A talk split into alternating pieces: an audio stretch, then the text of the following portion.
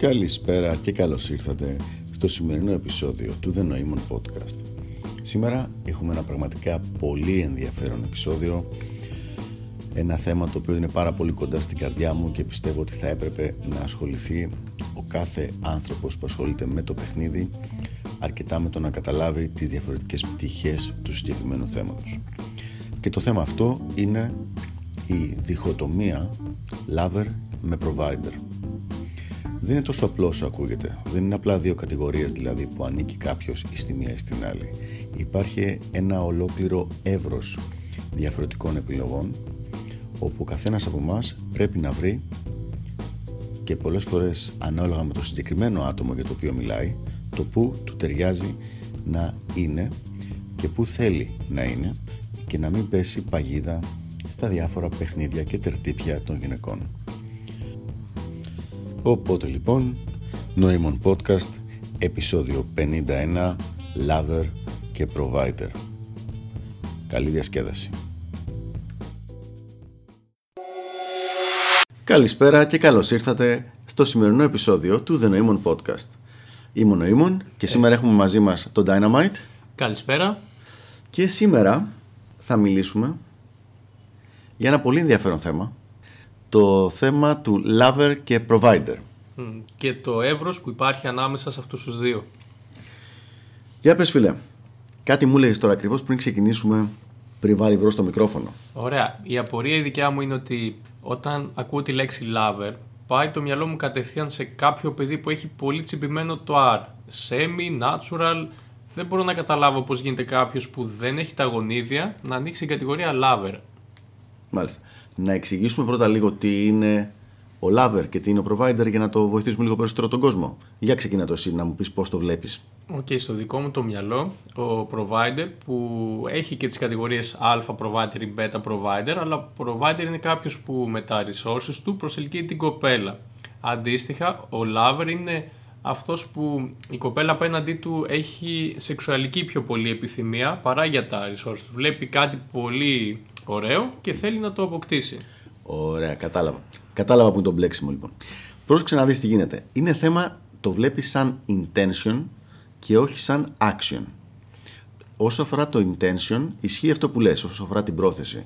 Δηλαδή, αν ρωτήσεις μια κοπέλα, τη ρωτήσεις να κάνει verbalize κάποιες πιθανές είτε συμπεριφορές της, είτε επιθυμίες της, θα σου πει ακριβώς αυτό που είπες τώρα.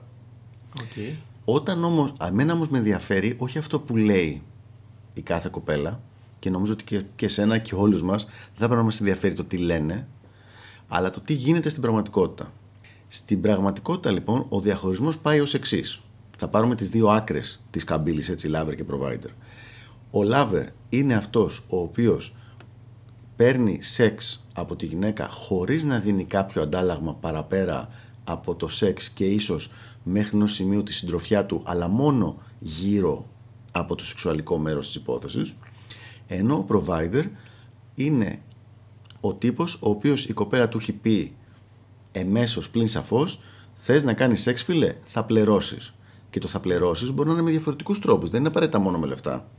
Είναι με το να έχει ε, ένα emotional tampon που λέμε πολύ συχνά είναι με το να έχει συνεχόμενο attention από αυτόν ε, τα 5-10 τηλέφωνα την ημέρα συνεχόμενα να έχει κάποιον όποτε είναι θυμωμένη να τον κράζει, να έχει κάποιον όποτε είναι στεναχωρημένη να την ακούει, να έχει κάποιον να την πηγαινοφέρνει γύρω-γύρω, δηλαδή όλο αυτό το πράγμα.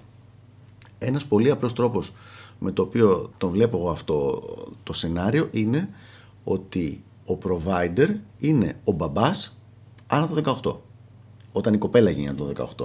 Okay, δηλαδή ναι. θέλει η γυναίκα να κάνει recreate αυτό που είχε ως τρίχρονο κοριτσάκι με τον μπαμπά της να μπορεί να το έχει ως 18 και πάει λέγοντας με κάποιον άνθρωπο.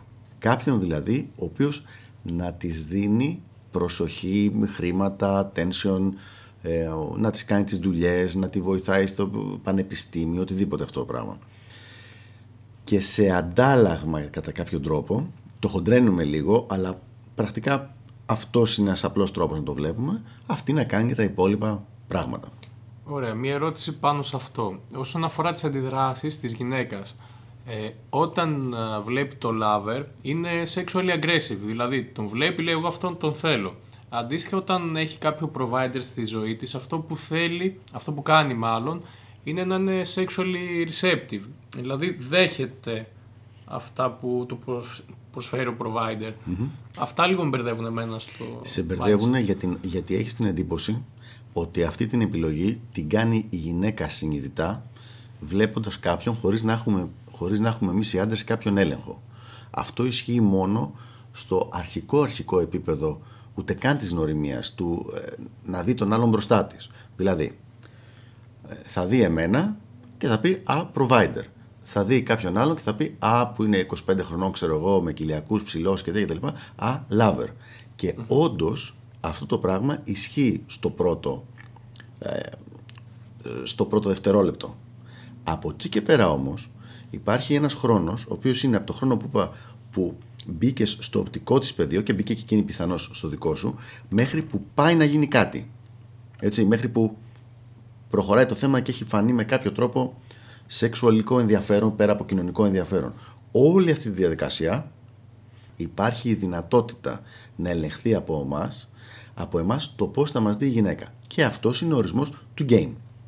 Και απλά λίγο προβληματίζει και το halo effect που μπαίνει στην εξίσωση. Δηλαδή είναι ωραίος, είναι έξυπνος, έχει resources, κάνει αυτή τη σύνδεση στο μυαλό ναι, Επίσης ο άλλος μπορεί να είναι γκασμάς και να μην έχει καθόλου game και να έχει όλα τα, τα prerequisites, τα προαπαιτούμενα για να είναι να παίξει το παιχνίδι ως lover και να καταλήξει να είναι provider και για κλωτσιές. Αυτό σημαίνει κάτι. Και πάλι σου λέω, παίρνεις πολύ σοβαρά, και το έχω ξανασκεφτεί αυτό το πράγμα στις mm-hmm. κουβέντες μας, παίρνεις πολύ σοβαρά τις γυναίκες.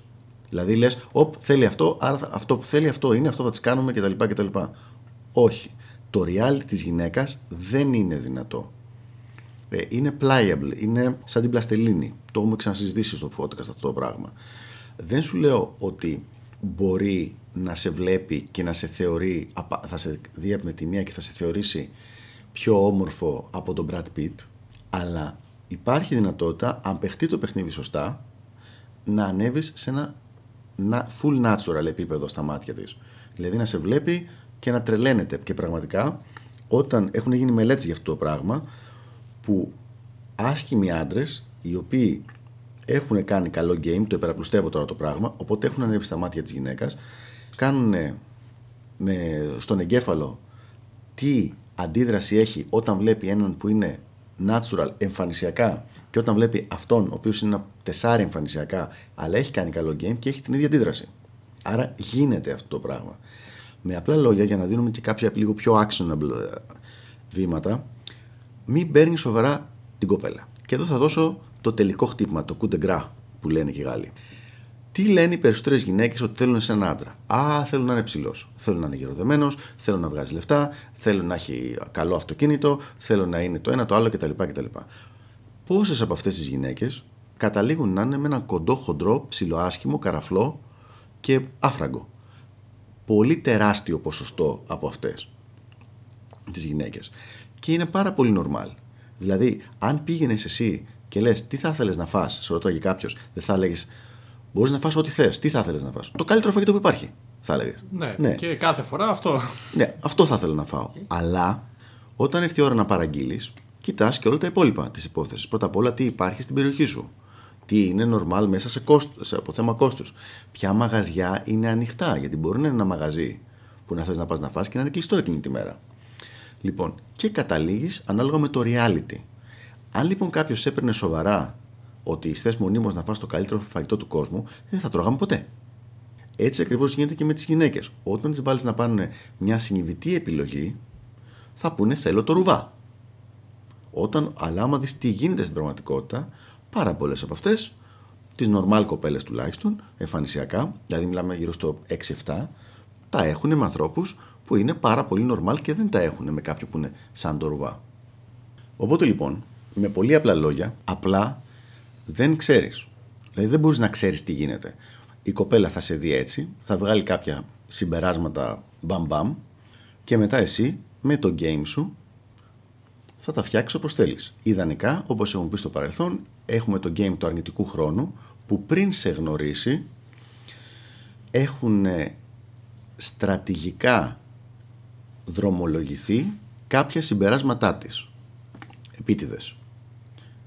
Δηλαδή, παράδειγμα, το έχουμε πει πάρα πολλές φορές και φαίνεται σαν bragging αυτό το πράγμα. Τέλος πάντων, έχω σπόρο αυτοκίνητο. Αν λοιπόν εγώ κανονίσω το ραντεβού να είναι κάπου που να είναι σε μια καφετέρια ανοιχτά και να φροντίσω να έχω μέρος να παρκάρω μπροστά. Έτσι. Και να. Και δεν λέω ραντεβού one on one, γιατί άμα πάμε για ραντεβού one on one, εγώ θεωρώ ότι η κοπέλα ενδιαφέρεται σίγουρα. Το ραντεβού της παρέας, ας πούμε. Που είναι να μου φέρουν μια κοπέλισσα που θα ήθελα να γνωρίσω. Χωρίς λοιπόν εγώ να πω τίποτα, μόνο και μόνο που θα έρθω. Θα έχω φροντίσει να έχει πάει αυτή από πριν. Όλη η παρεα και η κοπέλα μου ενδιαφέρει. Και θα παρκάρω μπροστά και θα βγω από ένα σπόρο αυτοκίνητο. Χωρίς να πεις οτιδήποτε. Δεν θα πω τίποτα. Ναι. σα ίσα. Δηλαδή, ακριβώς επειδή θα έχω και το σπόρο αυτοκίνητο, θα πρέπει να, να μετριάσω και λίγο το όλο μου προφίλ παρακάτω για να μην έχουμε άλλα παρατράγουδα. Λοιπόν, μόνο και μόνο από αυτό καθοδηγώ την σκέψη της μέχρι ενός σημείου. Δηλαδή δεν μπορεί πια να πει Έλα, μωρέ, κανένας κακομοίρη ε, άφραγκος είναι κτλ. Αυτό το πράγμα. Με τον τρόπο που θα πεις το τι δουλειά κάνεις, μπορείς πάλι να το κάνεις αυτό το πράγμα. Με τον τρόπο που θα γίνει το πλασίμπο σου από κάποιον άλλον, δηλαδή να καθοδηγηθούν όχι λέγοντας ψέματα, αλλά με έναν ωραίο εύσχυμο τρόπο προς το σωστό σημείο να καθοδηγηθούν οι εντυπώσεις. Ένα πολύ ωραίο παράδειγμα έχει ο Μίστερη παλιά που όταν τον ρωτάγανε τι δουλειά κάνεις, η σωστή απάντηση είναι Είμαι μάγος. Δηλαδή ήταν αυτό πράγμα έκανε. Αλλά λέει δεν το λέω έτσι. Γιατί δεν ξέρω τι γνώμη, τι εντύπωση έχει αυτή για τους μάγους.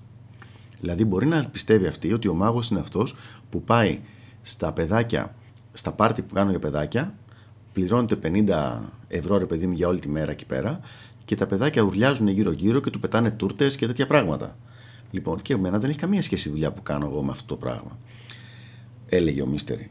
Έτσι ακριβώς λοιπόν πρέπει να μπορείς να κοντρολάρεις τις εντυπώσεις και πριν και μετά. Με αυτόν τον τρόπο λοιπόν δεν αφήνεις τη γυναίκα να σε βάλει από μόνη της εκεί που θέλει και μετά εσύ απλά να αποδεχτείς αυτή τη θέση. OK. Okay. Αυτό δηλαδή έχεις ήδη έτοιμες κάποιες ρουτίνες, για παράδειγμα για τη δουλειά σου. Εντάξει, έχω κάποια πράγματα τα οποία λέω, δηλαδή δεν πρόκειται ποτέ να πω ε, κάνω αυτό κατευθείαν, γιατί και πάλι όπως είπαμε της επιτρέπεις να διαλέξει εκείνη, ας πούμε, έστω ότι είσαι δημόσιος υπάλληλος. Λοιπόν, και λες, είμαι δημόσιος υπάλληλος. Στο δικό της το μυαλό, της επιτρέπεις εκείνης να βγάλει τα συμπεράσματά της για το, τι, για το αν θέλει ή δεν θέλει ένα δημόσιο υπάλληλο στη ζωή της και ανάλογα με τη φάση στην οποία βρίσκεται, αυτό μπορεί να είναι από ψήλο θετικό μέχρι αρκετά αρνητικό για σένα. Okay. Πώς μπορείς να το πεις με θετικό πρόσημο; Κοίτα, ας μην φεύγουμε από το θέμα μας το οποίο είναι το Lover Provider. Το κάνουμε αυτό άλλη στιγμούλα. Αλλά το σημαντικό είναι ότι η εντύπωση, και αυτό μας ενδιαφέρει, γιατί βασίζεται σε αυτό που είπες στην αρχή, ότι σε βλέπει και λέει: Έχεις normal εμφάνιση. Πας για provider, θα πληρώσεις. Ε, είσαι κούκλος, τότε πας για lover. Ενώ αυτό το πράγμα 100% δεν ισχύει. 100% δεν ισχύει. Είναι θέμα του game μας. Είναι θέμα ναι, του game μας. Όταν λέω game, δεν εννοώ μόνο το verbal game που θα κάνεις από την ώρα που θα γνωρίσεις την κοπέλα μέχρι που θα γίνει κάτι, αλλά γενικότερα του game σου. Δηλαδή, το να διαχειριστείς τα logistics σου, το να έχεις φτιάξει το event, ας πούμε, εσύ ή να είσαι στην ομάδα των Α που κάνουν το event. Όλο αυτό το πράγμα είναι μέρος του game. Μην το βλέπουμε λοιπόν σαν κάτι πολύ περιορισμένο ότι είναι απλά το verbal game ή τα subcoms στο ότι θα τη μιλήσεις και θα κάνεις lean back και τέτοια. Είναι όλο το πακετάκι αυτό μαζί. Αν λοιπόν θεωρήσουμε ότι η γυναίκα σε βλέπει και σε βάζει σε μια κατηγορία, όπως ακριβώς μερικές φορές, πόσες γυναίκες έχεις ακούσει να λένε Τον πρωτοείδα και έλεγα Μπα, σιγά μην γίνει τίποτα μεταξύ μας. Και τελικά έγινε πανικός. Ε, όπως άλλαξε γνώμη σε αυτό το πράγμα, τόσο αλλάζει και στα άλλο. Και μάλιστα στη μία περίπτωση έλεγε όχι και είπε ναι. Εδώ μιλάμε για περιπτώσεις που λέει και στις δύο ναι, απλά διαφοροποιείται η τιμή στην οποία θα το να... πληρώσει ο άλλος. Οπότε λοιπόν για να δούμε τα διαφορετικά range στο spectrum του lover provider. Πρώτα απ' όλα ας το πάρουμε ξεκινώντας με τι, με τον ε, lover ή με τον provider; Πάμε με τον lover πρώτα, έτσι ε, να το Ναι, μωρέ, είναι πιο playful. λοιπόν, ο lover είναι αυτός ο οποίος πρακτικά αν πάρουμε μια μεγάλη ευθεία και βάλουμε όλα τα διαφορετικά ranges των συμπεριφορών, των σχέσεων ανάμεσα σε άντρα και γυναίκα που έχουν σεξουαλικό χαρακτήρα, Αριστερά, αριστερά, αριστερά λοιπόν έχουμε τον full lover. Ο lover αυτός στη γυναίκα αυτή της δίνει απλά positive feelings. Δηλαδή αυτή είναι εκεί για να πάρει positive feelings και μέσα στα positive feelings είναι και τα, το γονίδια του... Η ίδια το κάνει στον εαυτό της, δεν λέει ότι «Α, θέλω τα γονίδια», θέλω τα positive feelings, αυτό το πράγμα. Περνάω καλά, γουστάρω. Ένα πάρα πολύ ωραίο παράδειγμα, δεν θυμάμαι πού το είχα διαβάσει αυτό, για full lover, νομίζω το έχουμε ξαναναφέρει στο podcast, είναι ένας νεαρός, ας πούμε τριαντάρης, αρκετά γυμνασμένος, ο οποίος είναι DJ σε ένα πάρτι στην Ήμπιζα. Εκεί λοιπόν είναι αυτός που βάζει μουσική, που τους κάνει όλους να χοροπηδάνε με το ρυθμό εκεί μπροστά και μπροστά στην, ε, στην πίστα, μπροστά στο μπουφ του DJ υπάρχουν συνήθως διάφορα κοριτσάκια. Και κάποια στιγμή που έχει βάλει λοιπόν αυτό σε ένα κομμάτι ή ένα μίξ να παίζει, γυρίζει προς τα κάτω, κάνει σε μία νόημα να έρθει προς τα πάνω, αυτή όλο χαρά ανεβαίνει πάνω, την τραβάει στο πίσω δωμάτιο, γίνεται ό,τι γίνεται για 5 λεπτάκια, δεν έχουν, μπορεί να μην έχουν πει καν όνομα, και μετά αυτή φεύγει όλο χαρά και λέει το έκανα με τον DJ και αυτός δεν λέει τίποτα, απλά συνεχίζει να πάει να κάνει το πρόγραμμά του. Αυτός την έκανε τη δουλειά του. Λοιπόν, αυτός πραγματικά είναι ο ορισμός του lover. Δηλαδή η κοπέλα πήγε μαζί του μόνο γιατί ήθελε το δικό του value και τα positive feelings που θα δημιουργήσει σε εκείνη το γεγονός ότι, ότι το έκανε με αυτόν. Δεν του ζητάει τίποτα παραπέρα. Δεν του ζητάει ούτε παραπάνω προσοχή, ούτε να την πάρει τηλέφωνο, ούτε να τη βγάλει έξω, ούτε να της πληρώσει το φαΐ, ούτε τίποτα τίποτα από όλα αυτά τα πράγματα. Το σπάκι το θετικό ήταν ότι αυτό τον θέλουν όλες και τον πέτυχα εγώ. Σε πολύ μεγάλο βαθμό μπορεί να είναι αυτό. Μπορεί να είναι ε, κόντρα με, με τις φίλες της, μπορεί να είναι ένα κάρο πράγματα. Σημασία έχει, ξέρεις τι και πάλι, προσπαθείς να αναλύσεις το πώς σκέφτεται η κοπέλα για να της δώσεις αυτό που θεωρείς εσύ ότι θέλει. Όχι, δεν δουλεύει έτσι. Βλέπεις τι κάνει, βλέπεις τι κάνει και ε, από αυτά που κάνει βγάζεις συμπεράσματα και δημιουργείς, πρέπει να δημιουργήσεις συμπεριφορές μετά που θα έχουν το αντίστοιχο αποτέλεσμα. Οπότε, ας πούμε, όταν βλέπανε τους Beatles και οι κοπέλες λιποθυμούσαν, μιλάμε τώρα για δεκαετία του 60, έτσι, πολύ πριν την σεξουαλική επανάσταση αυτό. Γιατί το κάνουν αυτό το πράγμα, τρελνόντουσαν με το μαλλί τους, με τη μουσική τους, με το πόσο καλοί μπασίστες ή κιθαρίστες ήτανε; Κανένα από αυτά δεν ήτανε. Ήταν αυτό το τεράστιο social proof το οποίο έκανε την κοπέλα να κάνει overload. Λοιπόν, το ίδιο πράγμα λοιπόν συμβαίνει και με τον DJ. Το Αυτό όμως που μας νοιάζει δεν είναι το γιατί του κάθεται. Είναι το πώς του κάθεται. Okay. Εντάξει.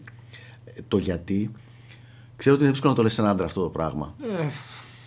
Δηλαδή θα πρέπει να κάτσουμε, είναι η φάση του στυλ καθόμαστε με το πουρο και το μπράντι και το συζητάμε. Αλλά okay. πρακτικά βλέπουμε το πώς του κάθεται. Δηλαδή του κάθεται χωρίς να του ζητήσει τίποτα. Αυτό μας νοιάζει. Προχώντας τώρα λίγο πιο παραπέρα, το επόμενο πιο καλό lover σκηνικό είναι, believe it or not, αυτό που έχουμε εμείς, όχι μεταξύ μας, Ευτυχώς.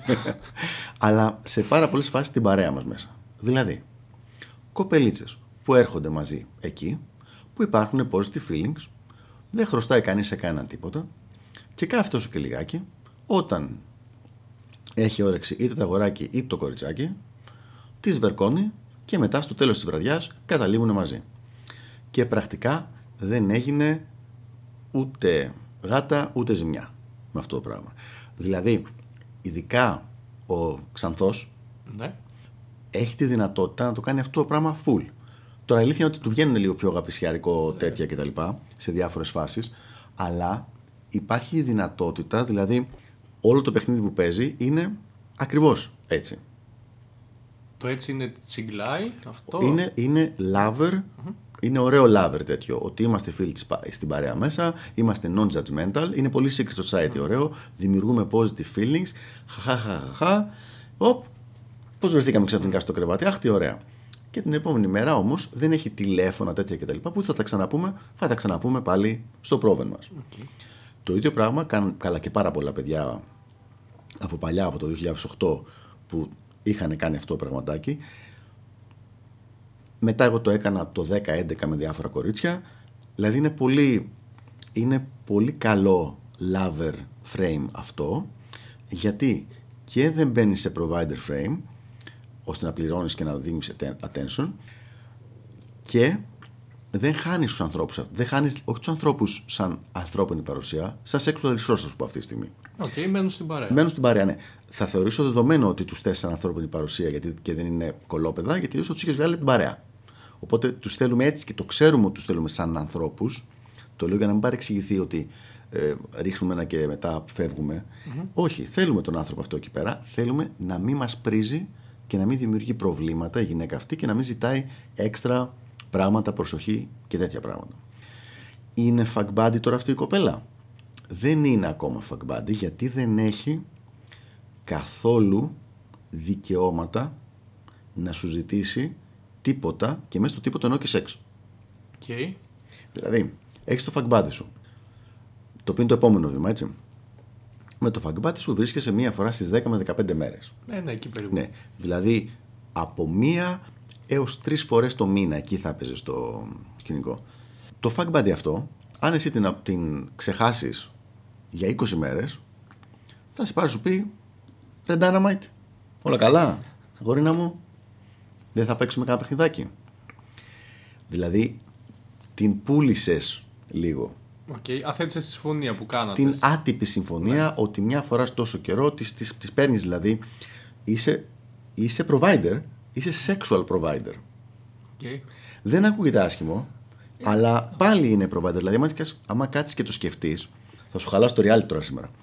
Τι διαφορά έχει το να είσαι provider υπηρεσιακός, δηλαδή να την πηγαίνεις από το ένα μέρος στο άλλο με τα μάξι, με το να είσαι provider σε χρήματα, με το να είσαι provider σε δώρα, με το να είσαι provider σε σεξ. Η μόνη διαφορά είναι ότι το, θες, το σεξ το θες και εσύ. Ε, ναι, κάπως έτσι Μπράβο. και το πώς είναι διαθέ, πώς, πούμε, μπορεί να επιλέξει για τον καθένα. Δηλαδή στο σεξ είναι πιο λίγοι, φαντάζομαι. Μακάρι. Δεν είμαστε σίγουροι. δεν μετά δεν λέμε με μεγάλες κουβέντες. Οπότε λοιπόν, αυτό που γίνεται είναι ότι σε αυτή την περίπτωση, αυτό που λέμε με το κλαμπ, δεν έχει απαιτήσει η κοπέλα. Μπορεί να το δεχτεί απόλυτα ότι εντάξει έγινε μία φορά. Μετά από δύο μήνες ξανά Α, καλή φάση. Ξανά έγινε. Τυχερή είμαι. Mm. Λοιπόν, μετά από ένα μήνα ξαναγίνεται μια φορά. Κάπου εκεί, τέταρτη, πέμπτη φορά, θα πρέπει να τα... θα κάνει μια κίνηση η κοπέλα ή να απομακρυνθεί και να σου πει εντάξει δεν τραβάει αυτό το πράγμα έτσι ή να γίνει κανονικό fuck buddy. Δηλαδή θα σε πάρει κάποιο τηλέφωνο να σου στείλει, θα τα πούμε και εμείς την εβδομάδα ή θα σου πει το πιο συνηθισμένο που μου λένε εμένα. Ρε, εσύ δεν θέλω να βρισκόμαστε μόνο στο κλαμπ. Okay. Αυτό είναι κάτι πολύ συνηθισμένο και πάρα πολύ normal να στο πει το κοριτσάκι. Δηλαδή και σε πρακτικό βαθμό, ειδικά αν δεν είναι 18 χρονών, το να σκέφτεται. Δηλαδή, εγώ τώρα για να κάνω σεξ πρέπει να βγω 5 φορές και να κάθομαι να περιμένω αν θα με διαλέξει στο τέλος της βραδιάς για να φύγουμε, αφού έχουμε πιει τόσα, έχουμε εξοδέψει λεφτά. Έχουμε, έχω φάει ένα μήνα εγώ στον ετοιμά, ένα μήνα κυριολεκτικά, γιατί πέντε φορές, ξέρεις, μια φορά τη βδομάδα. Ένα μήνα να ετοιμάζομαι για να ε, τον φάω μετά στα γρήγορα, ναι, γιατί, γιατί έχουμε γυρίσει 6 το πρωί, ας ναι. πούμε, και ψιλοκουρασμένοι, μεθυσμένοι κτλ. Οπότε πάρα πολύ λογικά θα σου πει το κοριτσάκι. Τα λέγαμε και μες στη εβδομάδα. Και με το που θα γίνει αυτό, μετά γίνεται η κοπέλιτσα fuck buddy. Το fuck buddy λοιπόν είναι κοπέλες με τις οποίες υπάρχει, τα fuck buddies μάλλον, είναι κοπέλες με τις οποίες υπάρχει μια άτυπη συμφωνία ότι κάνετε σεξ, ότι ανταλλάζετε δηλαδή positive feelings σεξουαλικής φύσεως και δεν τα πολυπρίζετε ο ένας τον άλλον δεν έχετε δικαιώματα για ζήλιες και δεν υπάρχει λόγος να βγαίνετε ραντεβού, βόλτες και τέτοια πράγματα πέρα από το να έρχεται σπίτι ή να πηγαίνει στο σπίτι και να γίνεται αυτό που γίνεται. Τώρα, αυτό δεν είναι τελείως απόλυτο. Δηλαδή, κάθε 5-6 φορές που έρχεται η κοπέλα σπίτι σου, μπορείτε να βγείτε μια φορά για ένα φαγητό ή να πάτε ένα σινεμά. Αν θέλετε όμως μια συμβουλή, ναι, να γίνει η έξοδος αυτή, να είναι όμως έξοδος event, όχι έξοδος θα βγούμε οι δυο μας για να πάμε για καφέ, όπου η έμφαση είναι στο να δημιουργήσεις επικοινωνία με αυτόν τον άνθρωπο. Θα την πάρεις να πάτε σε μια θεατρική παράσταση, όπου τότε είναι η παράσταση.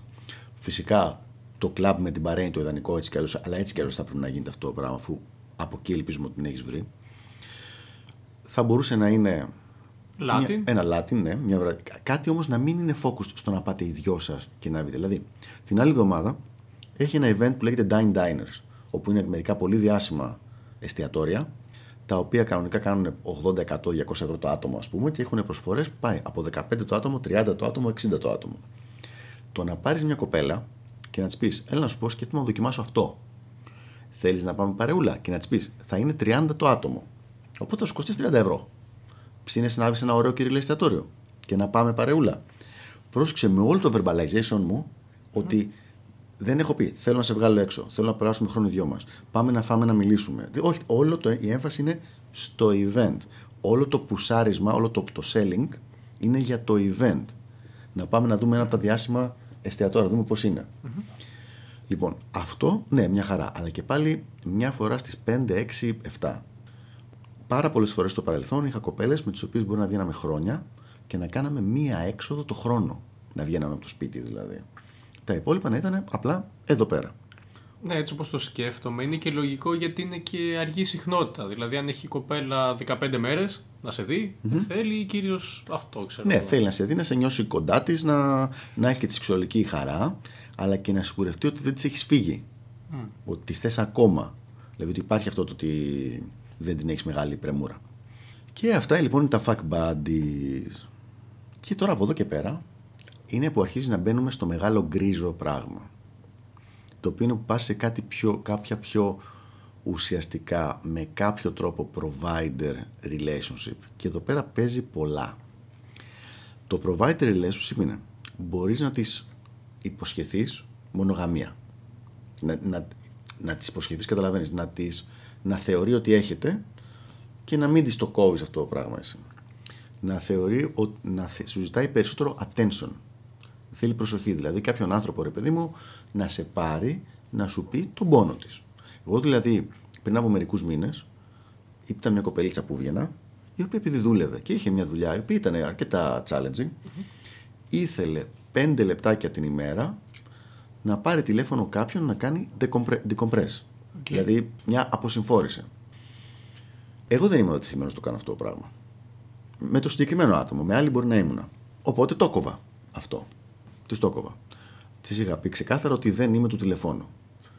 Λοιπόν, τώρα και πάλι λέω ότι στο συγκεκριμένο podcast αναφέρουμε τις διαφορετικές κατηγορίες. Τρόπους διαχείρισης για το πώς να μην σε παγιδέψουν να πας από το ένα στο άλλο είναι άλλη κουβέντα και πολύ μεγαλύτερη θα έλεγα. Λοιπόν, αυτή η κοπέλιτσα λοιπόν ήθελε αυτό το πραγματάκι. Ήθελε λοιπόν κάποιον να την ακούσει για πέντε λεπτάκια στη διάρκεια της ημέρας. Ε, Άλλες θέλουν κάποιον να έχουν παρέα στάνταρ να τις βγάζει έξω, όχι απαραίτητα να τις πληρώνει, αλλά να έχουν μια παρέα για να βγούνε, Να κυκλοφορήσουν. να βγουν την Παρασκευή τους, να βγουν το Σάββατό τους, να κάνουν φιγούρα στις φίλες τους, να κάνουν αυτό το πραγματάκι. Όλα αυτά λοιπόν είναι μέρος του αρχίζει να γίνει σε provider από τη στιγμή που αρχίζει να γίνει σε provider σε κάτι παραπέρα από σεξουαλική ικανοποίηση αμοιβαία, δηλαδή ότι που χαίρεται αυτή την παρουσία σου και εσύ την παρουσία της, αρχίζει να μπαίνεις σε όλο αυτό το γκρίζο φάρμα του provider. Αυτό ξεκινάει λοιπόν από το να μιλάτε ρε παιδί μου και δύο φορές την εβδομάδα στο τηλέφωνο, παρένθεση, κάτι το οποίο είναι τελείως pointless αν δεν έχεις σκοπό να το προχωρήσεις το πράγμα με την κοπέλα με κάποιο τρόπο, μέχρι πάει στο τέρμα, τέρμα, τέρμα, τώρα θα ακούσουμε, ακούω τις κραυγές ήδη, ε, από ανθρώπους που συνήθως είναι και λίγο πιο μεγάλης ηλικίας, αλλά όχι απαραίτητα, οι οποίοι τη βγάζουν, την προσέχουν, την πληρώνουν, την, ε, τις, την πηγαινοφέρνουν, τις κάνουν δώρα κτλ. Και, και δεν τους κάφτει κιόλας. Oh. Ναι, ναι, και δεν έχει σεξ από την άλλη μεριά. Δηλαδή είναι μονίμως ένα συνεχόμενο invest του άντρα συνεχόμενα. Ε, οι περισσότερες περιπτώσεις εκεί είναι κάποια μικρή έξυπνη καπάτσα κοπελίτσα, η οποία το κάνει σε κάποιον λίγο πιο ηλικιωμένο που έχει τα λεφτά και ο οποίος συνήθως δεν έχει game. Αλλά δεν είναι μόνο αυτό. Το έχουμε δει και σε μικρότερα παιδιά που να συμβαίνει κανονικότητα. Βέβαια, η κοινή, ο κοινός μάλλον παρονομαστής είναι ότι είναι σίγουρο ότι ο άλλος δεν έχει game για να το έχει δεχτεί αυτό το πράγμα για οποιοδήποτε χρονικό διάστημα. Δηλαδή έχει φάει το παραμύθι ότι η άλλη ε, δεν είναι έτοιμη ακόμα ή, ή την έχει κάνει pedestalization τρελό, την έχει βάλει πάνω σε pedestal και σίγουρα ο ίδιος δεν έχει game, είναι 100% αυτό το πράγμα καθόλου. Έχω λοιπόν όλο αυτό το ενδιάμεσο. Πού είναι οι περισσότεροι, οι περισσότεροι είναι στο συνηθισμένο boyfriend-girlfriend. Το οποίο, και τώρα ας ετοιμαστούμε για το επόμενο αχά της υπόθεσης. Τι είναι το boyfriend-girlfriend. Είναι μια άτυπη συμφωνία η οποία λέει Κορίτσι μου, λέει ο άντρας, εγώ, εσύ θα μου κάθεσαι, εγώ θα σου κάθομαι, εγώ θα σε προσέχω, θα, σου, θα είμαι μέχρι ενός σημείου emotional tampon, αυτό παίζει πάρα πολύ το πόσο πολύ. Θα σε πηγαίνω, φέρνω, θα σε ψιλοπληρώνω, μπορεί και να σε χοντρό πληρώνω, θα, κάνω, θα σου κάνω αυτά τα χατήρια. Ε, με αντάλλαγμα, εσύ να μην κάθεσαι σε κανέναν άλλον. Ή έτσι να μου λες. Ναι, ναι, έτσι να μου λες. Λοιπόν, να ξέρω τουλάχιστον αυτό το πράγμα. Αυτή είναι η συμφωνία. Προσοχή. Ο provider δεν πληρώνει για να πηδήξει. Ο provider πληρώνει για να έχει είτε το illusion είτε την πραγματικότητα. Ας μην τα ε, ισοπεδώνουμε κάθε φορά. Ότι δεν την πηδάει αυτήν κανένας άλλος. Δηλαδή δεν αγοράζει τόσο πολύ το δικό του σεξ αλλά αγοράζει το να μην πηδηχτεί αλλού η κοπέλα. Okay. Το οποίο, άμα κάτσεις και το σκεφτείς, είναι αρκετά ενδιαφέρον, έτσι. Γιατί σκέψου πόσο active επένδυση γίνεται για κάτι το οποίο έχει γίνει στο παρελθόν, εκτός αν την έχεις πάρει παρθένα την κοπέλα, και πολλές φορές και πιθανώς και με πολλούς διαφορετικούς. Ναι, και πάλι και πολλές φορές περισσότερες από ότι εσύ. Μπράβο. Και κάτι το οποίο δεν μπορείς να το τσεκάρεις εσύ. Δηλαδή, εσύ πληρώνεις. Θέλω να το δούμε λίγο σαν κανονικό investment.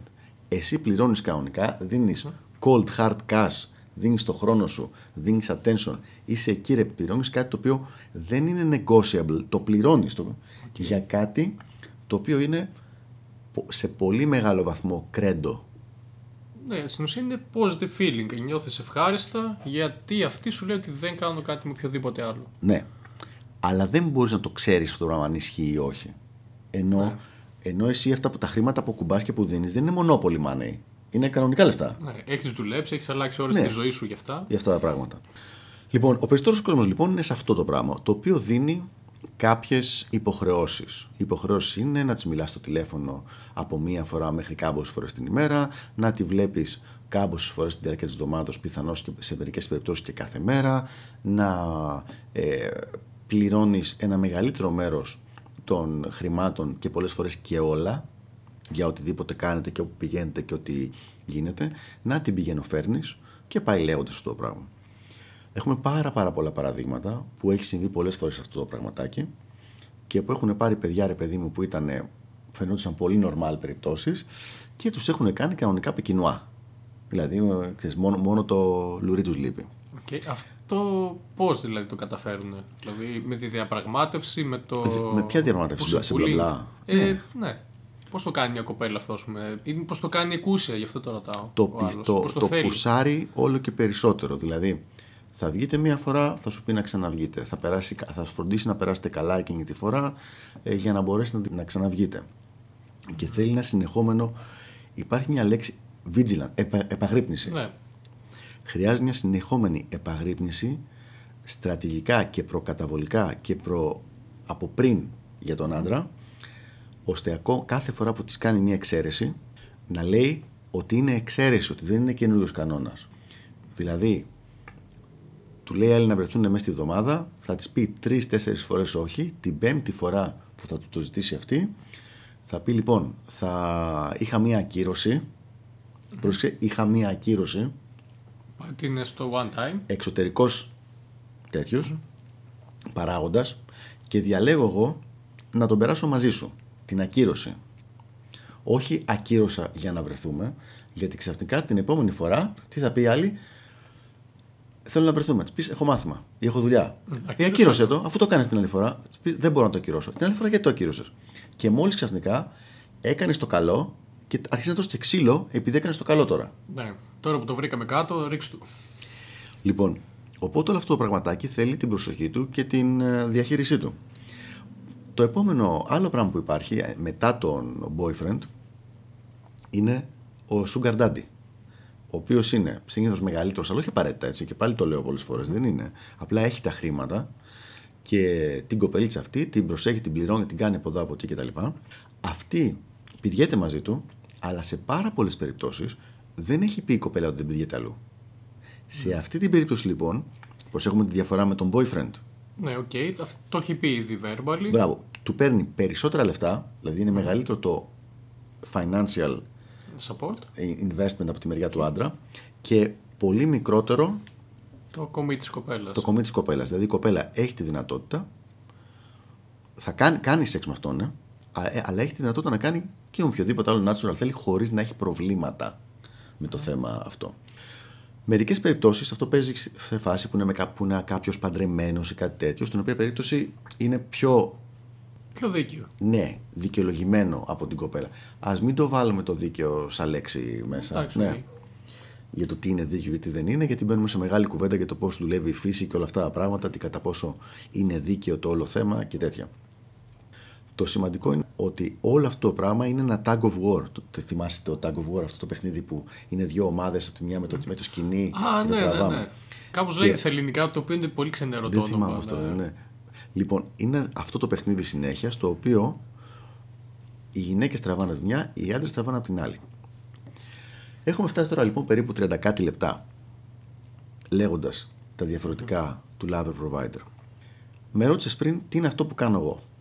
Εγώ κάνω κάτι ενδιάμεσα στο fuck buddy και στο relationship. Ίσως να ήταν καλός τρόπος να το πεις alpha provider. Γιατί; Δεν μου αρέσει στην ηλικία που είμαι να κάνω απλά σεξ με μια κοπέλα. Θέλω να υπάρχουν και, και κάτι παραπέρα. Τι είναι το κάτι παραπέρα; Με απλά λόγια, σερωτονίνη. Και να δένεστε λίγο. Ναι. Δηλαδή αλλιώς δεν έχει ενδιαφέρον για μένα πια. Θυμάμαι την εποχή, αλλά αμυδρά στα 20 μου, που δεν με ένοιαζε ρε παιδί μου.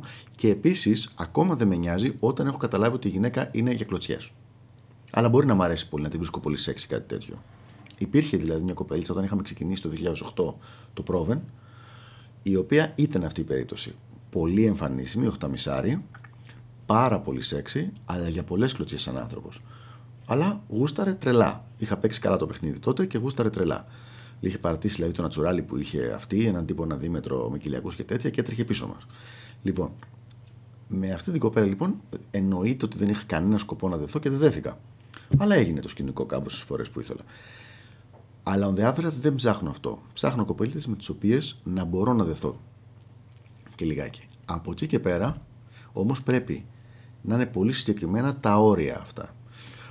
Θα δώσω ένα-δυο hints συγκεκριμένα. Πρώτα απ' όλα, από την αρχή από το καλησπέρα λες δεν είμαι του τηλεφώνου. Τι σημαίνει αυτό το πράγμα, δεν είμαι του τηλεφώνου. Εννοώ ότι μου χαλάει τη ζαχαρένια μου, να έχω το τηλέφωνο ανοιχτό συνέχεια, το τηλέφωνο μου είναι κλειστό, και δύο, χαμηλωμένο δηλαδή, και δύο-τρεις φορές την ημέρα βλέπω ποιος με έχει πάρει και ανάλογα με, το χρόνο, ανάλογα με το χρόνο που έχω, απαντάω εκείνη την ώρα το τηλέφωνο. Αυτό λοιπόν αμέσως δεν το κάνεις προσωπικό και με το να μην το, το έχεις κάνει προσωπικό δεν μπορεί να σου κάνει negotiate. OK, okay, αυτό το κάνεις γενικά στη ζωή σου. Ναι, ναι δηλαδή, άμα της πεις δεν απαντάω τηλέφωνα από γυναίκες, ε, ενώ έχεις ανοιχτό το κινητό, σου λέει έλα, κάνε μια εξαίρεση, είμαι εγώ. Ενώ άμα της πεις έχω χαμηλωμένο το κινητό μου, και σου πει άνοιγε το για μένα, μωρό μου, της λες, άμα ήταν για σένα, θα, θα χτυπάει το τηλέφωνο όλη μέρα από τον κάθε κακομοίρη που με παίρνει τηλέφωνο μένα. OK, okay. άλλες φορές για σοβαρό λόγο, άλλες για όχι. Άσε που είναι και DHV τώρα αυτό. λοιπόν. Το... Πολύ καλό. Ναι. Οπότε λοιπόν, το δε, σαν δεδομένο αυτό το πράγμα. Μετά, λες, με το να δίνει πολύ του τηλεφώνου, το κρατάς μειωμένο. Λες, δεν είμαι πολύ του τέτα τέτ. Το έξω. Δηλαδή, μου αρέσει να βγαίνω με κόσμο, να έχει τζέρτζερ, να έχει τέτοιο κτλ. Μα δεν θες να είμαστε δυο μας. Φυσικά. Έλα σπίτι να είμαστε δυο μας. Okay. Λοιπόν, με αυτά τα πράγματα λοιπόν υπάρχει ένα ενδιάμεσο στο fuck buddy και στο relationship όπου υπάρχει το σωστό συναισθηματικό για να μπορέσει να δημιουργηθείς σερωτονίνη, να υπάρχει τρυφερότητα, να υπάρχει αυτό, αλλά χωρίς να υπάρχει το πριξοτέτιο της υπόθεσης. Αυτό είναι τεχνικός, ε, επιστημονικός όρος, πριξοτέτιο. Όπου εκεί λοιπόν δεν υπάρχουν τα τηλέφωνα τα συνεχόμενα, το να σου, πει, σου λέει να την πας να την γυρίσεις και τέτοια. Τώρα, τα ίδια πραγματάκια ακριβώς άμα τα πει ένας που έχει το skill set και άμα τα κάνει και τα πει κάποιος που δεν έχει το skill set έχουν τελείως διαφορετικό αποτέλεσμα. Όπως ακριβώς αν δώσεις μια Ferrari που είναι 400 ίππους σε έναν άνθρωπο που οδηγεί τέτοια αυτοκίνητα μια ζωή του και σε έναν που μόλις έχει μάθει να οδηγεί, θα έχεις τελείως διαφορετικά αποτελέσματα. Σίγουρα. Οπότε ο Alpha Way ποιος είναι; Ο Alpha Way είναι να μάθεις να οδηγείς τη Ferrari. OK. Okay. Στις κοπέλες; Να. Στις κοπέλες; Δεν το κατάλαβα. Δηλαδή, όσον αφορά τα αυτοκίνητα, είναι να μάθεις να οδηγείς. Στις κοπέλες είναι να έχεις βάλει ο ίδιος; Κοίτα. Σίγουρα πρέπει να έχεις βάλει ο ίδιος. Αλλά είπαμε για τις κοπέλες βλέπουμε το τι κάνουν. Mm-hmm. Εμείς, οι άντρες, πρέπει να αποφασίσουμε το τι θέλουμε. Γιατί, και προσοχή παιδιά, με όλο το θάρρος να ακουστώ πάλι ψώνιο, είναι πολύ σοφή κουβέντα αυτή. Προσοχή. Το τι θέλουμε. Όταν πεις από πριν το τι θέλεις στον εαυτό σου, είσαι proactive. Όταν πας, βγαίνεις απλά με μια κοπέλα και ό,τι σου προτείνει το βουτάς, είσαι reactive. Οπότε λοιπόν, βλέπεις από πριν το τι θέλεις και κατευθύνεις τη συμπεριφορά σου με αυτά τα πράγματα. Δηλαδή, αν εσύ ξέρεις ότι δεν θέλεις να μπει σε φάση relationship με τη συγκεκριμένη γυναίκα και να τη βλέπεις τρεις φορές την εβδομάδα ή πέντε φορές την εβδομάδα, δεν της δίνεις τέτοια δείγματα. Okay. Γιατί γίνεσαι και λίγο βλαμμένος. Κακός. Δεν θέλω να πω χειρότερη κουβέντα γιατί θα μας μπλοκάρει και το iTunes. Ε, Γκασμάς. Δηλαδή είσαι ψεύτης. Είναι και πολύ. συμφωνία στην ουσία. Δι... Λες ψέματα. Είναι σαν να λες στον άλλον θα σου δίνω 1000 ευρώ το μήνα και ξαφνικά του δίνεις 3 εκατοστάρικα. Ναι. Λοιπόν, είναι πολύ. Είναι δικαίωμά σου να αλλάξεις γνώμη. Είναι δικαίωμά σου να αλλάξεις γνώμη. Δεν σημαίνει ότι δεν γίνεσαι πολύ κοινωνικά καλυμπεράστο άμα το κάνει αυτόν τον τρόπο. Χάνεις και πολύ value στα μάτια του. Χάνεις, γενικά, γενικά χάνεις. Και το πιο σημαντικό πράγμα που χάνεις είναι ότι χάνεις το άτομο γενικότερα από τη ζωή σου, γιατί αισθάνεται ότι την, τον ή την έκανες disrespect σε αυτό το πράγμα. Οπότε λοιπόν, καλό είναι να μην γίνεται αυτό το πράγμα. Αν την κοπέλα έχεις σκοπό να τη βλέπεις μία φορά τη βδομάδα για οποιοδήποτε λόγο, είτε γιατί έχεις άλλες 10, είτε γιατί τη συγκεκριμένη δεν τη θες για παραπάνω, είτε γιατί τρέχεις τρελά με άλλα πράγματα δικά σου στη δουλειά σου, με το self-improvement σου, με όλα αυτά τα πράγματα, χωρίς να σου κάνει τίποτα το κοριτσάκι. Λοιπόν, όλα αυτά εσύ πρέπει να δεις, θέλω να τη βλέπω μία φορά τη βδομάδα, θα τη βλέπεις μία φορά τη βδομάδα, θα της λες όχι όμορφα γλυκά και διακριτικά για τις υπόλοιπες προτάσεις της και πάει λέγοντας. Δηλαδή, εσύ βάζεις τους κανόνες. Και εδώ λοιπόν θα κάνω όλο το γύρο και θα πάμε στην αρχή, αυτό που μου είπες στην αρχή. Δεν τους βάζουν τους κανόνες οι γυναίκες. Οι γυναίκες σου λένε τι θέλουν. Δηλαδή, όπως ακριβώς αν πήγαινες να πιάσεις μια δουλειά και σου λέει άλλος, τι θέλετε από μισθό, 300 χιλιάρικα το μήνα. Ναι, okay, ναι, ο επόμενος ξέρω. όχι, δεν είναι. Κάνει πολύ μεγάλο λάθος. Ναι. Δεν είναι ο επόμενος. Ε, το επόμενος θα ήταν αν αυτός σε έπαιρνε σοβαρά. Ναι, OK. Okay. Σου πει αυτός, εμείς μπορούμε να δώσουμε 3 εκατοστάρικα το μήνα. Και λέει, θα λέγει, ξεκινάει το negotiation λοιπόν εκεί πέρα. Μεγάλη με τα 3 εκατοστάρικα δεν παίζει. Πολύ δύσκολα πέφτει το κάτω από χιλιάρικο. Okay. Σου λέει ο άλλος, κοίτα, άμα κάνετε full 8 και είστε στο έτσι και τα λοιπά, μπορώ να το πάμε ξέρω εγώ στα 4 εκατοστάρικα. Λες, κοιτάξτε, είστε πολύ κοντά στο σπίτι μου και πάει λέγοντας, θα το κάνουμε στα 8. Και αρχίζει αυτό το, το νταλαβέρι για κάτι το οποίο θεωρείται ότι είναι και δύο σημαντικό. Λοιπόν, και τα, τα βρίσκεται ρε παιδί μου στα 6 εκατοστάρικα, τα οποία είναι διπλά από αυτά που λέγε ο άλλος τρία στην αρχή, αλλά και πολλές φορές χαμηλότερα από το τρελό που είπε ο άλλος 400 ναι, χιλιάρια. Λοιπόν, αυτό που είναι αρκετά χρήσιμο είναι το να βλέπεις ότι η γυναίκα όταν σου λέει κάτι λέει, ζητάει 300 χιλιάρικα. Γιατί, μα φυσικά θα ζητήσει 300 χιλιάρικα. Χαζίνει να μην ζητήσει. Okay. Τι θα πάρει, ό,τι περισσότερο μπορεί να πάρει για την αξία που έχει και κουβαλάει και τέτοια μαζί της. Ό,τι περισσότερο. Είναι η διαπραγμάτευση τώρα. Η διαπραγμάτευση. Είναι full διαπραγμάτευση. Ένα πράγμα που βλέπω εγώ πάρα πολύ συνέχεια λοιπόν είναι ότι οι άντρες εντός εισαγωγικών σκρινάρουν τις γυναίκες για το συγκεκριμένο πράγμα. Α, βασικά αυτό που κάνουν είναι αυτοσκρινάρουν τους εαυτούς τους. Δηλαδή λέει άλλη, Α, θέλω τον άντρα να είναι ένα 85. Λέει ο άλλος, Εγώ είμαι 78, OK, okay, άρα δεν τις κάνω. OK, okay, χάρηκα, φεύγω. Άρα τι έκανε, σκρίναρε τον εαυτό του. Έκανε qualify σε αυτήν. Ναι, όχι, έφυγε από το τέτοιο γιατί λέει εντάξει, δεν είμαι αρκετά καλός. Mm. Λοιπόν, ενώ αυτό που θέλουμε είναι να το κάνουμε negotiate. Ε, μόλις είπες αυτό σκέφτηκα μία λέξη, το entitlement. Δηλαδή πολλές φορές θεωρείς ότι δεν έχεις κάνει κάποια πράγματα για να δικαιούσαι μία κοπέλα. Αυτό πώς μπορείς να το δουλέψεις μέσα σου; Δεν μπορείς να το δουλέψεις ιδιαίτερα μέσα σου. Ε, μπορείς να καταλάβεις ότι οι γυναίκες είναι κουκουρούκου. Μπορείς να καταλάβεις ότι οι γυναίκες, η κάθε μία έχει το, τον τύπο της που γουστάρει. Λοιπόν, δηλαδή κάποιες γουστάρουν και εμφανισιακά έχουν ένα τύπο. Είναι μεγάλο λάθος να πιστέψεις ότι η δική σου σωματοκατασκευή ή η δική μου σωματοκατασκευή ή η σωματοκατασκευή, κάτι σκεφτώ ας πούμε κάποιο άλλο παιδιού mm-hmm. που μπορεί να είναι πολύ πιο γυμνασμένος ή πολύ πιο λεπτός, είναι η μία ή καλύτερη από την άλλη. Δεν υπάρχει αυτό το πράγμα. Υπάρχει ότι στατιστικά ο ένας σωματότυπος τον γουστάρουν περισσότερες γυναίκες. Αλλά υπάρχουν, στο λέω με απόλυτη σιγουριά, πολλές γυναίκες που γουστάρουν το δικό μου σωματότυπο και όταν αδυνατίζω, αντί να σκεφτούν ότι «Α, ωραία, έχει γίνει πιο λεπτή η μέση και έχει πιο δυνατό το V-taper», ε, λένε έχασες ας πούμε από τους ώμους σου και τα μπράτσα σου που μου αρέσουν και τα βρίσκω πολύ σεξι και τέτοια. Οπότε απλά πρέπει να σιγουρευτείς ότι κινείσαι στα κατάλληλα environments εκεί πέρα. Δηλαδή η άλλη, υπάρχει κοπέλα που υπάρχουν πολλές κοπέλες που γουστάρουν το στυλ το γλυφαδιώτικο. Ο τύπος που είναι με αυτά τα flat παπουτσάκια, το καλοκαίρι ξέρεις με, το, με τη βερμούδα την τέτοια, με το Πώς τα λένε τα, τα πόλο. Okay, ναι, ναι. Κάτι που εγώ τα βλέπω ας πούμε, και ξερνάω βατράχια κάθε φορά που το βλέπω αυτό το ντύσιμο. Ε, από την άλλη, με έχεις δει πολλέ φορές με, με κουστούμια και ξανά κουστούμι και άλλο κουστούμι και mm-hmm. τέτοια κτλ. Δεν είναι δηλαδή ότι έχουμε πει εμείς θα είμαστε μεταλλάδες ή ροκάδες mm. ή ότι θα είμαστε ε, rappers και τέτοια. Αλλά υπάρχουν γυναίκες που γουστάρουν τους ράπερ.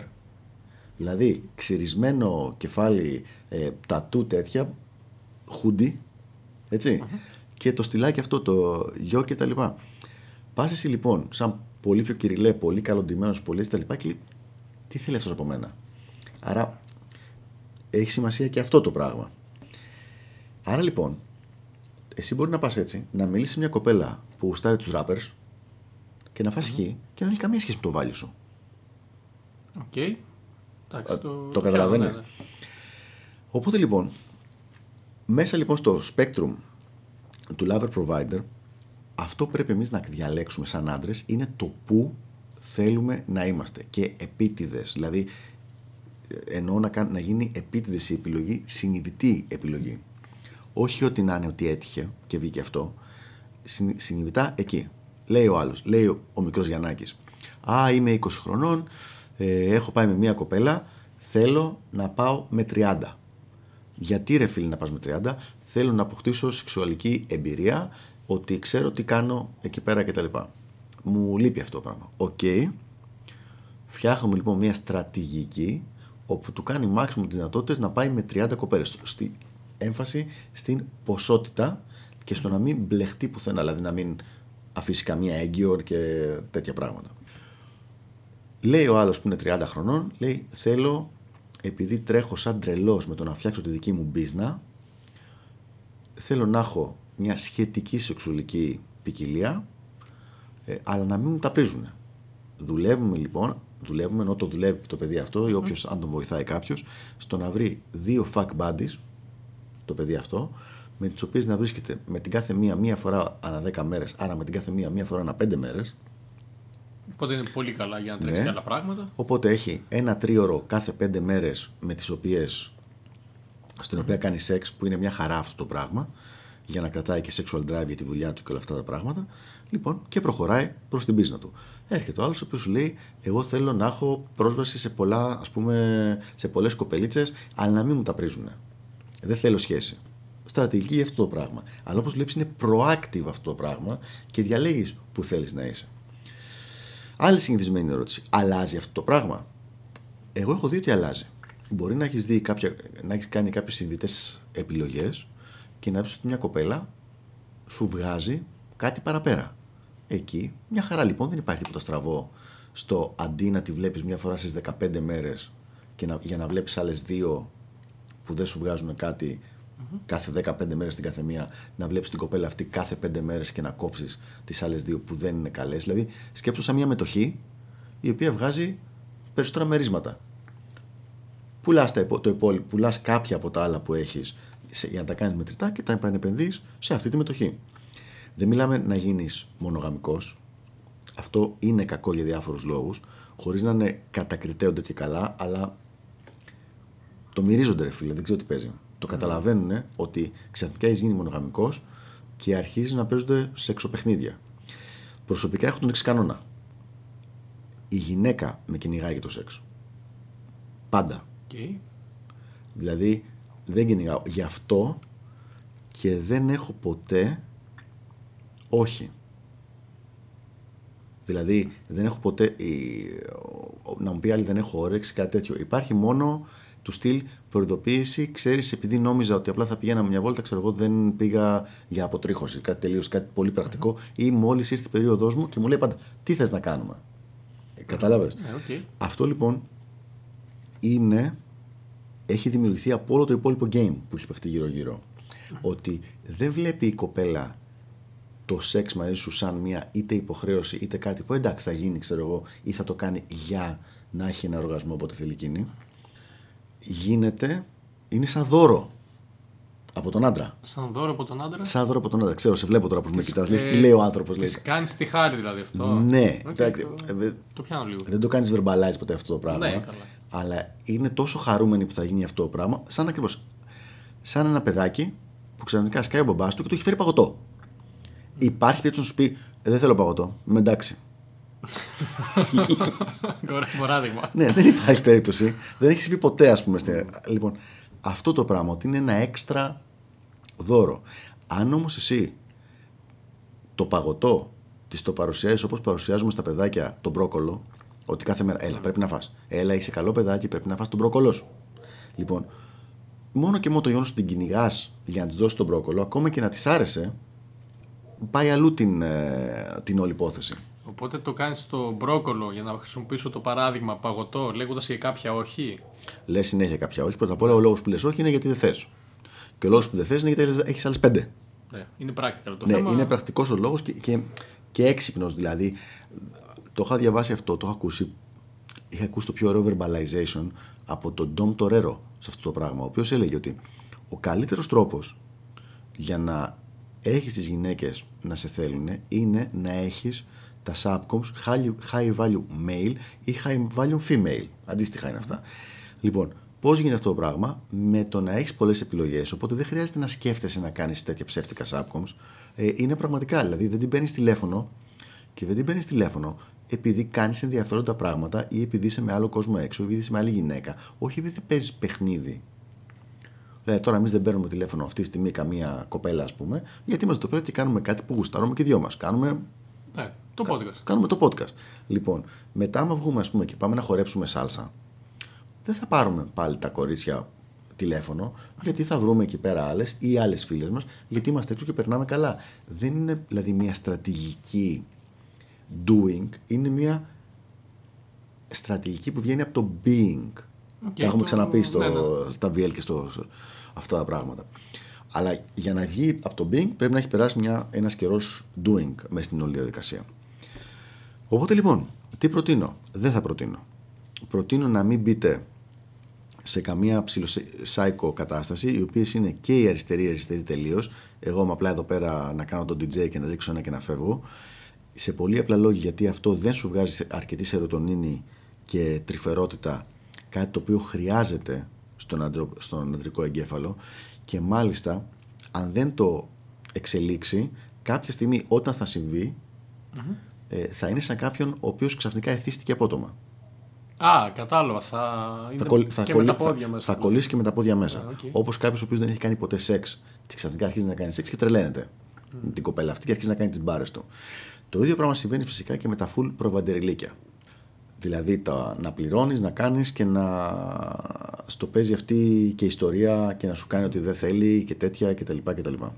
Λοιπόν, πολύ ωραίος τρόπος. Εδώ βέβαια θέλοντας και μην μπήκαμε και σε συμβουλές, έτσι.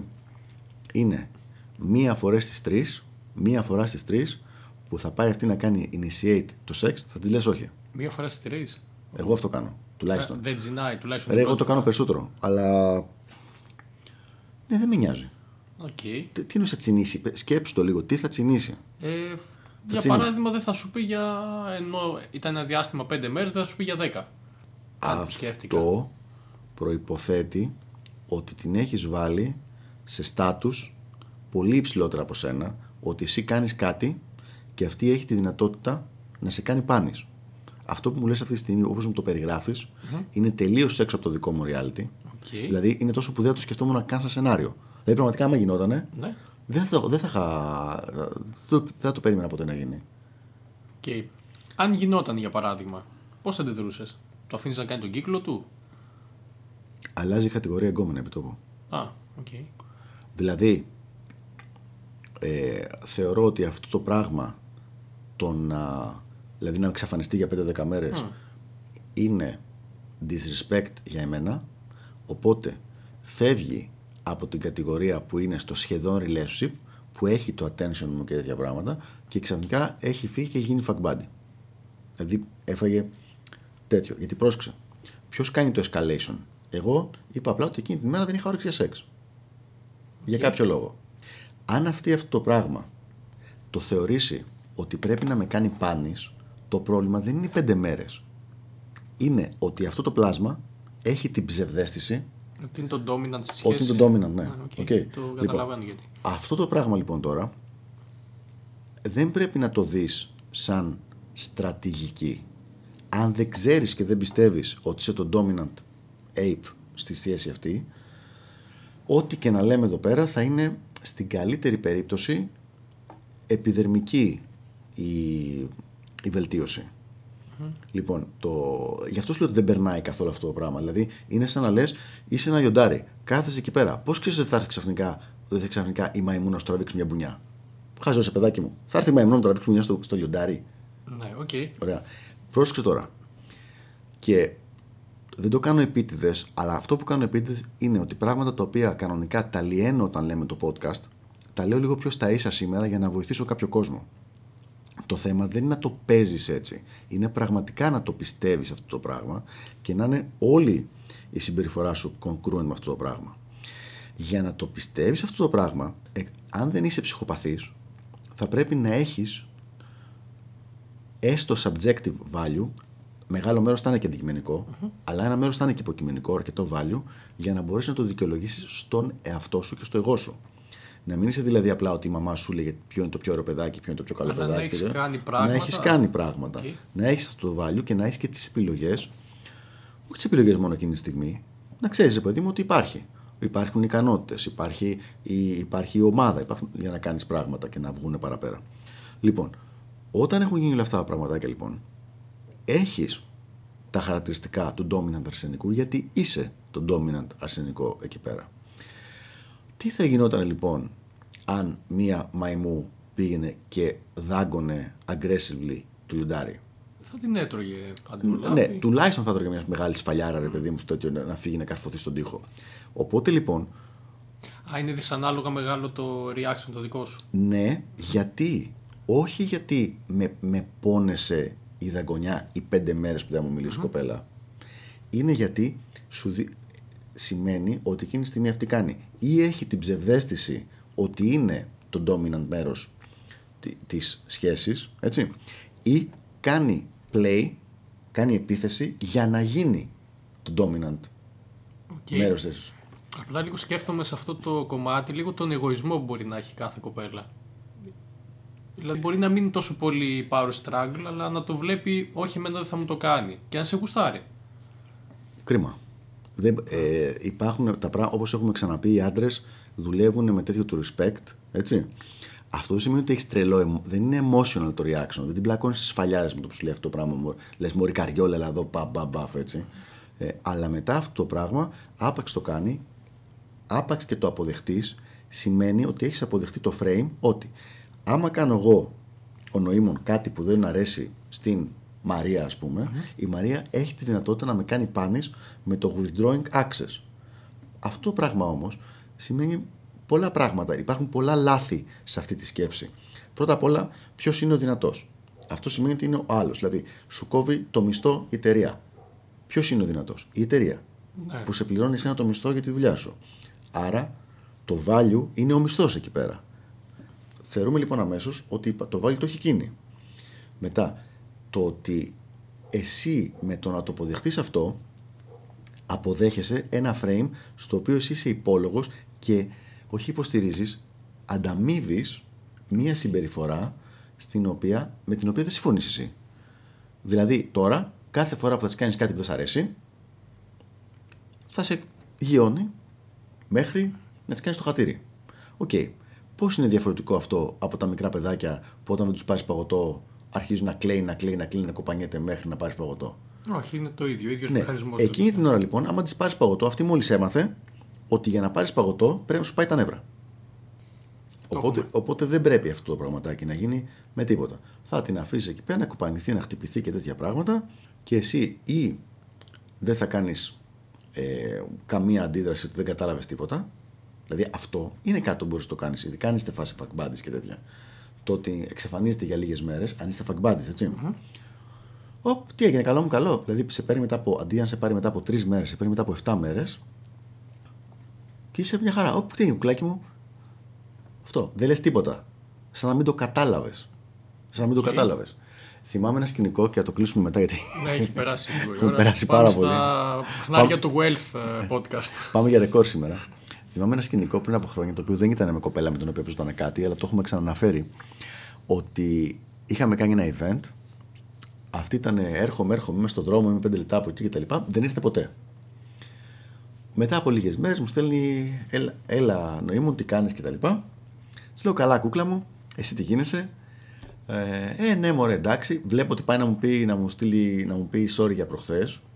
Και τι λέω, ωραία, δεν περάσαμε προχθές. Δεν το κατάλαβες. ναι. Μου λέει τι; Λέω στο μαγαζί, ήταν, σούπερ ήταν. Μου λέει, λέει δεν ήρθα, μου κάνει. Αλήθεια. Ρε, έχασες. Ήταν πάρα πολύ ωραία.